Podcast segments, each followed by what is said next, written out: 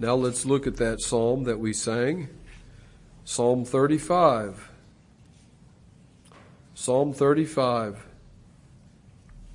In the red hymnal, we have not one but two hymns that are based upon this psalm. And I was uh, happy to read through those words and see that both of these hymns certainly see Christ in Psalm 35. You notice we sang there in uh, verses 4 and 5. Jesus, when he dwelt on earth, sharpest pangs of conflict felt, all the powers of darkness warred with our great anointed Lord. He has vanquished all his foes for himself and all he chose. His salvation is complete. All shall worship at his feet. And so Joseph Irons saw Christ, at least in some of Psalm 35, as did Isaac Watts, who wrote the other uh, hymn. Now,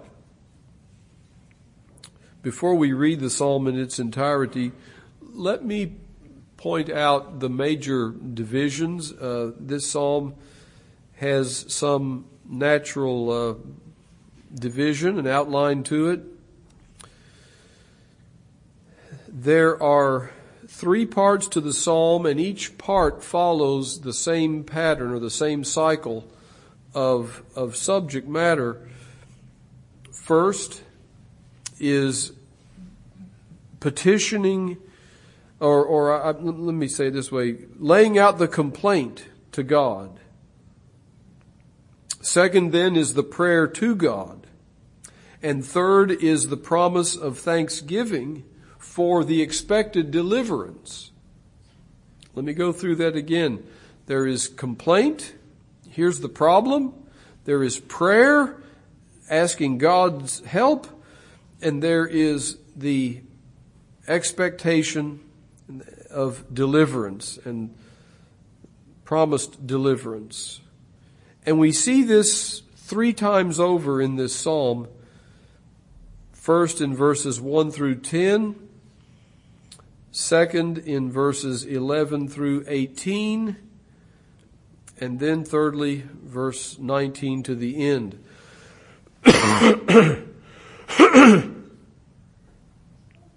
Obviously, each of these three has its own particular uh, focus. But that's sort of the pattern and an outline of the psalm here. Let's read. A psalm of David. Plead my cause, O Lord, with them that strive with me. Fight against them that fight against me. Take hold of shield and buckler and stand up for mine help. Draw out also the spear and stop the way against them that persecute me. Say unto my soul, I am thy salvation. Let them be confounded and put to shame that seek after my soul. Let them be turned back and brought to confusion that devise my hurt. Let them be as chaff before the wind, and let the angel of the Lord chase them. Let their way be dark and slippery, and let the angel of the Lord persecute them. For without cause have they hid for me their net in a pit, which without cause they have digged for my soul. Let destruction come upon him at unawares, and let his net that he hath hid catch himself. Into that very destruction let him fall. And my soul shall be joyful in the Lord, it shall rejoice in his salvation. All my bones shall say, Lord, who is like unto thee, which deliverest the poor from him that is too strong for him, yea, the poor and the needy from him that spoileth him? False witnesses did rise up. They laid to my charge things that I knew not. They rewarded me evil for good to the spoiling of my soul. But as for me, when they were sick, my clothing was sackcloth. I humbled my soul with fasting, and my prayer returned into mine own bosom. I have, or I behaved myself as though he had been my friend or brother. I bowed down heavily as one that mourneth for his mother. In mine adversity they rejoiced and gathered themselves together. Yea, the abjects gathered themselves together against me, and I knew it not. They did tear me and ceased not. With hypocritical mockers in feasts they gnashed upon me with their teeth. Lord, how long wilt thou look on? Rescue my soul from their destructions my darling from the lions. I will give thee thanks in the great congregation. I will praise thee among much people. Let not them that are mine enemies wrongfully rejoice over me, neither let them wink with the eye that hate me without a cause. For they speak not peace, but they devise deceitful matters against them that are quiet in the land. Yea, they opened their mouth wide against me and said, Aha, aha, our eye hath seen it. This thou hast seen, O Lord. Keep not silence. O Lord, be not far from me. Stir up thyself and awake to my judgment, even unto my cause, my God and my Lord. Judge me, O Lord my God, according to thy righteousness, and let them not rejoice over me. Let them not say in their hearts, Ah, so would we have it. Let them not say, We have swallowed him up. Let them be ashamed and brought to confusion together that rejoice at mine hurt. Let them be clothed with shame and dishonor that magnify themselves against me. Let them shout for joy and be glad that favor my righteous cause. Yea, let them say continually, let the Lord be magnified, which hath pleasure in the prosperity of his servant. And my tongue shall speak of thy righteousness and of thy praise all the day long.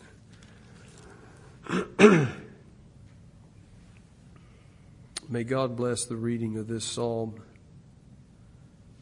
Let us pray. Heavenly Father, do bless this to our hearts that we have read.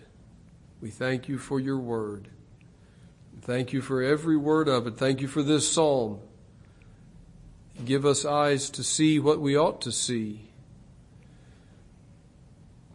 Help us to get a glimpse of our Savior in His suffering and in His glory.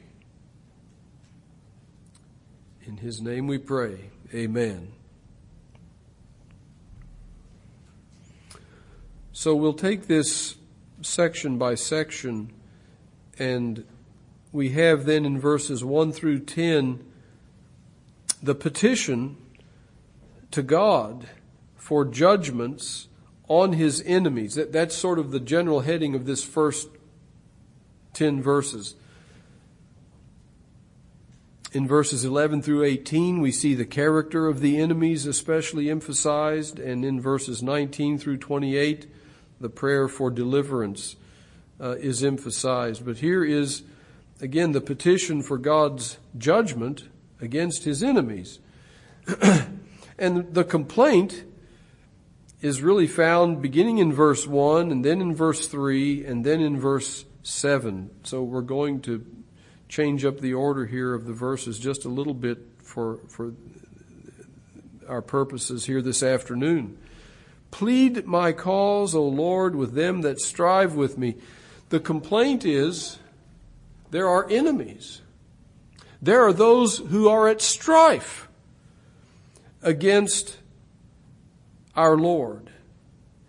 Of course, uh, let me, before we go any further, emphasize this one more time. It's a psalm of David. But remember, David is a type of Christ in so many ways. And as David was confronted with enemies and was delivered by the hand of God, so our Lord Jesus Christ, in his earthly humiliation as a man, faced enemies, wicked, cruel, scheming enemies. And we have in a psalm like this a window into his mind, into his thoughts as he faced these deadly, fierce enemies. Samuel Pierce, commenting on this psalm, says in this prayer, Messiah is personated. And I think we today would say impersonated, but in those days they would say personated. David is speaking for the Messiah, as the Messiah, in anticipation of the Messiah. So, our Lord in his earthly life had real enemies. He had those who fought against him, not imaginary enemies. All through his life, he encountered difficulty from the earliest days when Herod sought to kill him, and especially during the years of his public ministry. In those years, the enmity that Genesis 3:15 speaks of comes into full view. The enmity between the seed of the woman and the seed of the serpent. This is the complaint. It continues in verse 3. Draw out also the spear and stop the way against them that persecute me. he was pursued, persecuted, followed chased around Palestine. You find those Pharisees from Judea following him up into Galilee sometimes just to find fault with him. Again, the complaint is in verse 7. For without cause have they hid for me their net in a pit, which without cause they have digged for my soul. There were ongoing efforts to entrap the Lord. To get him into some kind of trouble that would shut him down, that would put an end to his ministry and his influence. And this was all without any cause, as it says twice over there in verse 7. For nothing, undeservedly. So this is the complaint. Then there is the prayer and we go back up to verse 1 once again to, to see parts of this. Plead my cause, O Lord. And the word plead here is sometimes translated uh, contend. And the idea here, there's kind of a repetition in the Hebrew poetry here. Strive with those that strive with me. Fight against them that fight against me. This is the petition our Lord puts forth to the Father in heaven. Come to my defense. Verse 2, take hold of shield and buckler and stand up for mine help. As the Son of Man in his earthly humiliation, he felt weakness. Not sinful weakness, but weakness without sin. He's reduced to seeking help from heaven. His prayer continues in verse 3 Draw out also the spear and stop the way against them that persecute me. Restrain them. Put a hedge about them. and then say unto my soul, I am thy salvation. The sweet communion with the Father was the soul's delight of God the Son as a man on earth. To have the assurance of the Father in heaven that He was His deliverer, that He was His helper. To quote Mr. Pierce once again, he says, This would be all sufficient for the support of His vast mind. Jehovah was salvation to him yet he prays for a fresh evidence of it. And understand the, the, the, salvation he's praying for is not salvation from any sin of his own. And that's something we should always see clearly. But there is deliverance and rescue from all manner of danger that the Son needed from the Father's hand. The prayer continues in verses 4 through 6. Let them be confounded and put to shame that seek after my soul. Let them be turned back and brought to confusion that devise my hurt. Let them be as chaff before the wind. And let the angel of the Lord chase them. Let their way be dark and slippery, and let the angel of the Lord persecute them. The evil schemes of our Lord's enemies continued on all through his public ministry, and they were repeatedly frustrated. Early on there in Nazareth, there was an effort to stone him or, and, and to push him off of the cliff and so on. And we read more than once that he escaped death that they had, uh, or the, the attempts to kill him that they had plotted.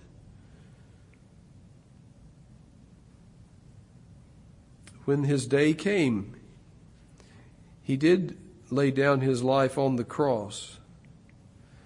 And these imprecations, these calling down of, of God's judgments and wrath upon them was finally brought to pass, especially nationally in AD 70 when the Jewish nation was blown away like chaff before the wind which I say is simply a foreshadowing of the great final day of wrath upon all who are the enemies of the King of heaven.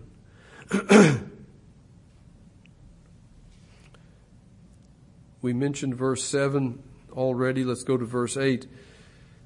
This is the last part of the prayer here. Let destruction come upon him at unawares, and let his net that he hath hid catch himself. Into that very destruction, let him fall. You notice he moves from speaking in the plural in the previous verses to the singular here.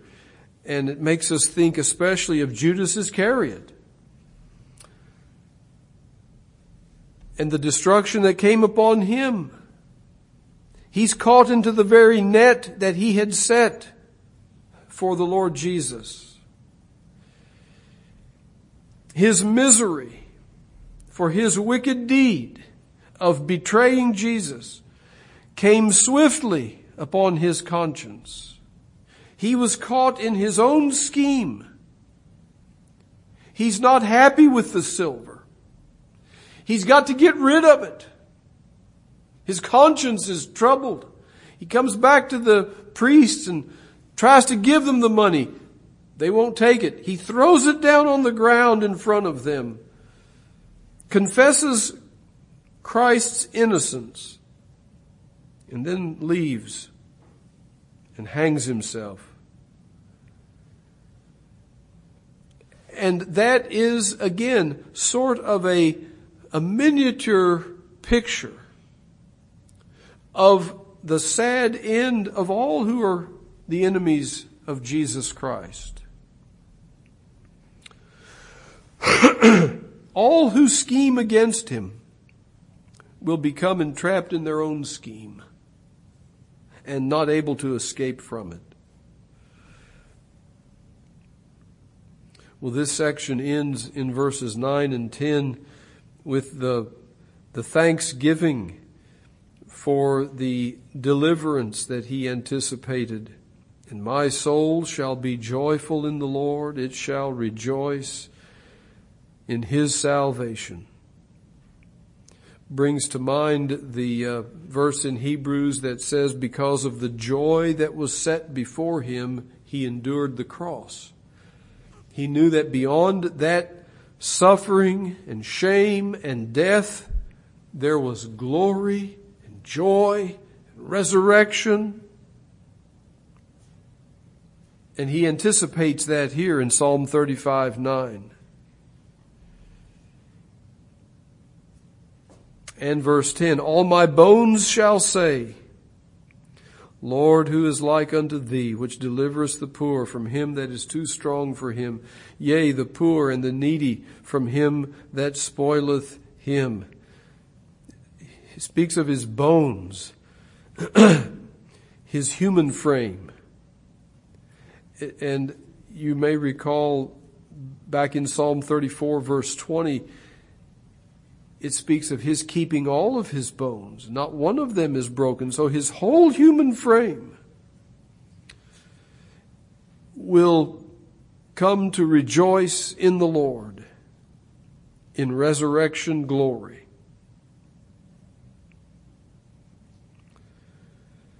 Then we come again to the complaint.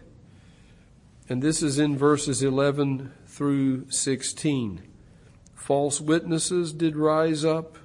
They laid to my charge things that I knew not. we see that so clearly in our Lord's uh, Jewish trial when it says they brought in false witnesses. And none of them had, could agree among themselves as far as the false accusations against him. These efforts to entrap him kept going on, and none of them succeeded because there was no entrapping of our Lord. Finally, he is put under oath by the high priest to declare whether or not he is the Son of God. And he affirms that. And it's on the basis not of the testimony of false witnesses, but on the true testimony of himself that they rejected and considered as blasphemous that he was condemned to death. They laid to my charge, verse 11, things that I knew not, things that were not true at all. Verse 12 goes on, they rewarded me evil for good to the spoiling of my soul. He had done nothing but good. And he lays that out in the next couple of verses. he had fed their hungry, he had healed their sick, he had raised their dead. He did good everywhere he went, and yet he was rewarded by man with evil. Nothing less than his death would satisfy them, the spoiling of his soul. The complaint continues in verses 13 and 14, but as for me, when they were sick, my clothing was sackcloth. He was sympathetic to those who were suffering. I humbled my soul with fasting, and my prayer returned into mine own bosom. And that last clause there is is one that admits of perhaps more than one interpretation.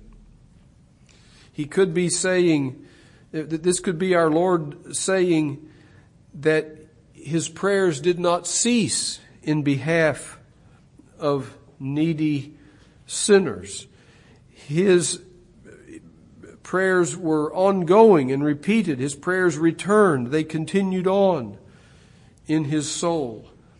Or it may be the meaning here is that the benefits that he asked for were ultimately bestowed upon himself. In either way, it shows his great sympathy as a man among men. My prayer returned into mine own bosom. Certainly Thomas Goodwin took it in the latter sense in his treatise called The Return of Prayers, uh, based upon this verse. If the Lord answers the prayers that you pray for others in benefits to your own self, then that certainly shows that you have prayed in the best interest of others.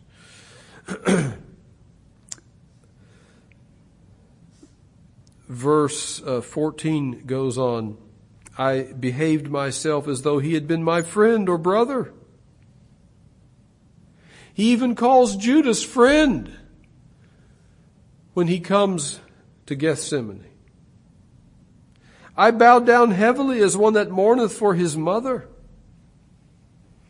But in mine adversity, they didn't mourn. They didn't put on sackcloth and fast. They rejoiced and gathered themselves together. Yea, the abjects gathered themselves together against me, and I knew it not. They were scheming in private against him. He was mocked there the night of, that he was on trial, mocked by abjects, wretches, or perhaps the term means those who smote him. He was hit and beaten, yes, and whipped. they did tear me, he says at the end of verse 15. His flesh was torn in the scourging that Pilate ordered. They did tear me and ceased not. And in all this, they took delight. They rejoiced to see him suffer. There was no pity. I mean, people come to tears when they see an animal suffer. But the enemies of our Lord had no tears for his suffering. They took delight in it. They held nothing but contempt, utter contempt for him. This is a picture, an illustration to us of the depravity of the human heart against God and all that is godly. Verse 16 is so messianic. With hypocritical mockers in feasts, they gnashed upon me with their teeth. When did his trial and crucifixion occur? During a feast, during the, the days of Passover. and you remember that the priests wanted to be so careful not to violate the letter of of the ceremonial law and to be unclean and hindered from participating in the feast. They were so hypocritical. Yes. Because all the while they're scheming for his blood.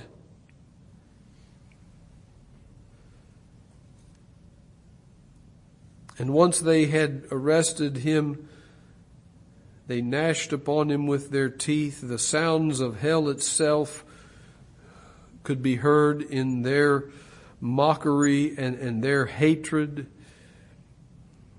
against him.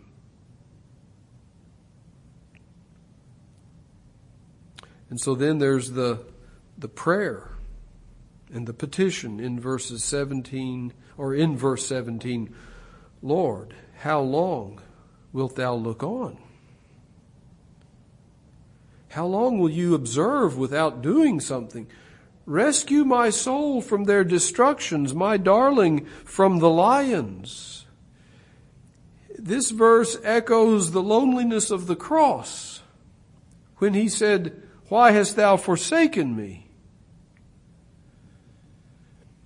And the word darling here, as the margin of your Bible may say, indicates only one. And even that is perhaps difficult to pin down exactly as to the the meaning here, but I, I think perhaps the best explanation is that our Lord here, in using this term that means only one, is referring to his loneliness, his being all alone in his suffering and death, forsaken once again.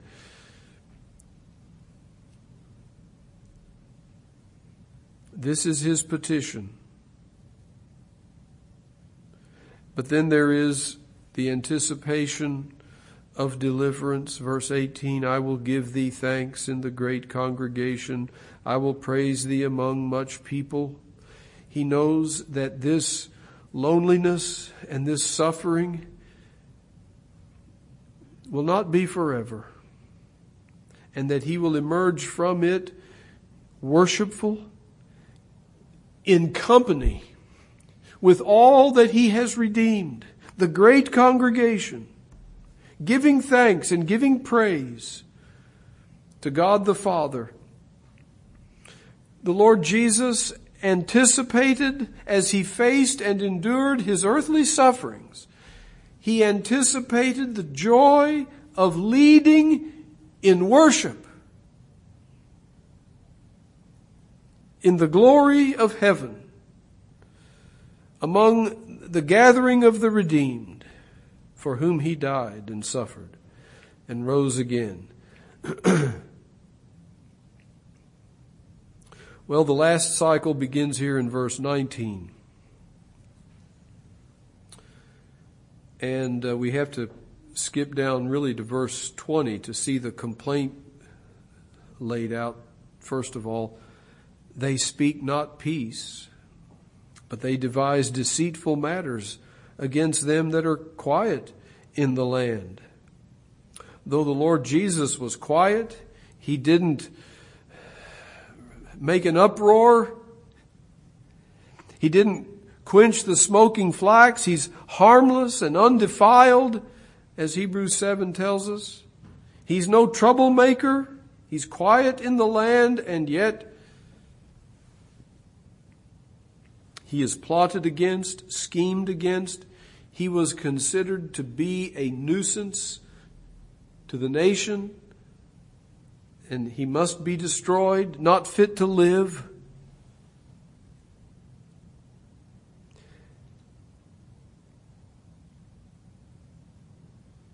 In verse 21, yea, they opened their mouth wide against me and said, Aha, aha, our eye hath seen it. Here are the false accusations that they brought against him, especially before Pontius Pilate. They said, Oh, he's attacked Caesar, the emperor. We heard it. We saw it. Pilate. Take our word for it. They knew what buttons to push with Pilate so as to get a, a condemnation of death from him. And so the prayer then is in verse 19 and then verses 22 and following. Back up to verse 19 for a moment. Here's the petition. Let not them that are mine enemies wrongfully rejoice over me. Neither let them wink with the eye that hate me without a cause. The, the phrase without a cause is used here and you recall down in verse 7, it's, it's used twice there as well as in Psalm 69 and verse 4. This is what our Lord was referring to when he said to the disciples the night of his arrest, This cometh to pass that the word might be fulfilled that is written in their law. They hated me without a cause. And this is one of the passages where that is clearly said.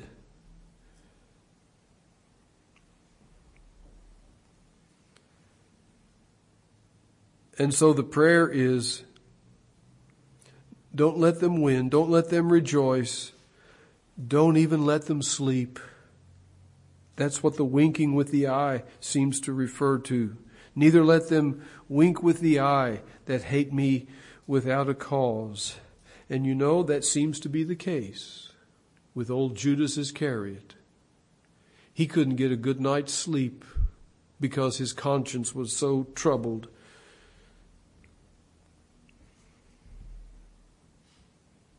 Perhaps the priests and others who were involved in his false arrest and accusation and condemnation and death also lost sleep for reasons of their own. Perhaps the nights between his burial and his resurrection were restless nights for those who feared the worst Either they feared he would be raised from the dead or else, or else if they didn't see that clearly, they feared the disciples would come and steal his body, which was nothing to, to fear really.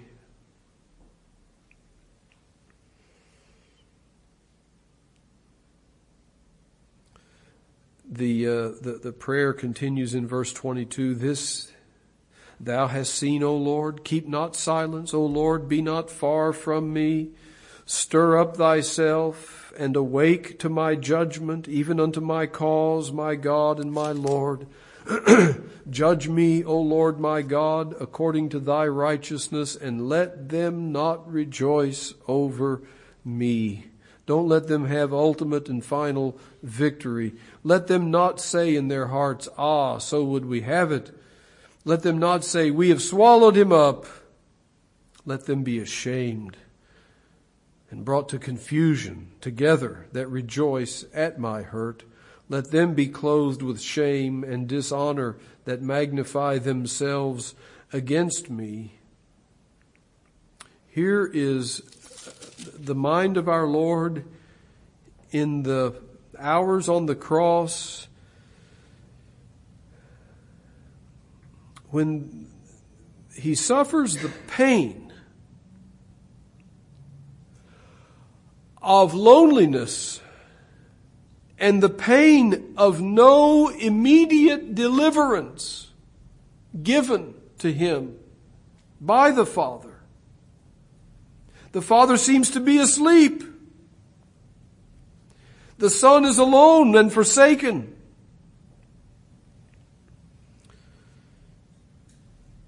And the Father sees it. The Son knows that the Father sees it, verse 22. And yet he's silent. He doesn't come to his aid in those hours of death. He asks for judgment to be rendered, for justice to be administered. Verse 24, Judge me, O Lord my God, according to thy righteousness. What is the judgment? How, how was this prayer answered? The verdict was rendered on the resurrection day. That is the judgment of the Father with regard to the sacrifice of the Son. Mission accomplished. Resurrection glory. Now, let me just read one last quotation here from Samuel Pierce. On we, we, we have several sections here of imprecations and let divine wrath come upon these enemies and so on. Listen to what he says about this. Quote, He prays not against them out of hatred and ill will to their persons, but agreeable to their state and case, that the justice of God, agreeable to the perfections of the divine nature, might be so exercised as that they may read their guilt in their punishment. End quote. It is a desire for the greater glory of God that these prayers are raised by our Lord against his enemies.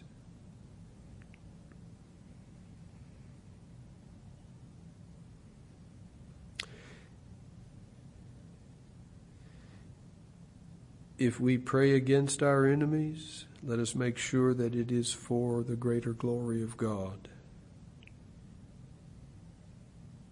But last of all, in these closing two verses, we see once again the, the anticipation of a joyful end. Let them shout for joy and be glad that favor my righteous cause. Yea, let them say continually, let the Lord be magnified, which hath pleasure in the prosperity of his servant. Here is the joy of the redeemed, the joy of those whose hearts have been turned by the saving grace of God and the redemption that is in Christ Jesus.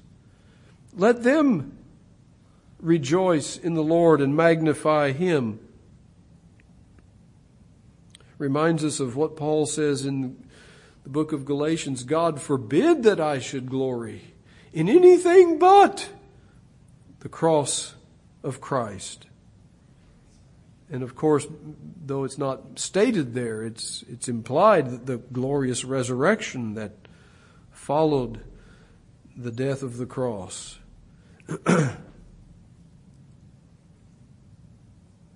Let the Lord be magnified, which hath pleasure in the prosperity of his servant. Here's the prosperity gospel. It's the gospel itself.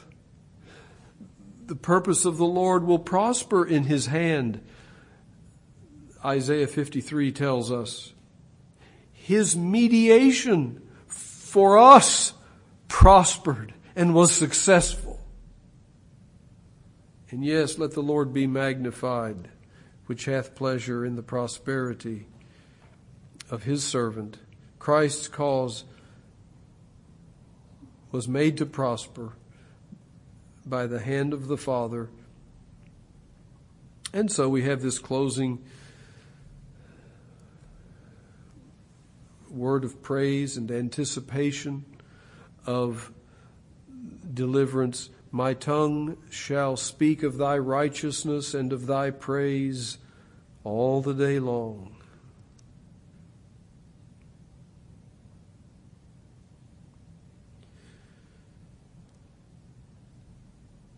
I think I still have more to understand about all of this, but a verse like this indicates to us that the praises of the God man will continue forever and ever in that great eternal day when there's no night.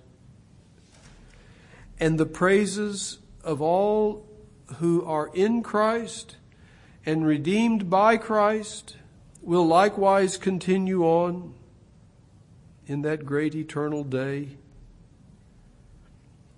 And every Lord's day on this earth is just a foreshadowing of that great and glorious day.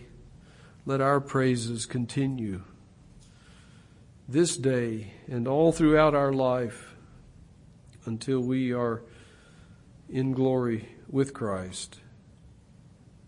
Well, these are some thoughts that I hope will come to mind when you read Psalm 35 next time and see Christ here, perhaps more than ever before. Let me just say this in way of application. This, this psalm and, and all of the psalms in some way apply to believers as well as to Christ. Do we feel like we are reduced to pleading for help today against our enemies? there are enemies who publicly identify themselves against us and what we stand for and believe and propagate. And there are more subtle enemies that don't stand up and identify themselves. There are the Judas kind of enemies and there are the Caiaphas kind of enemies. And what do we do? We plead to God in heaven for help and for deliverance. And like our Lord Himself, we should expect our prayers to be answered in God's own way.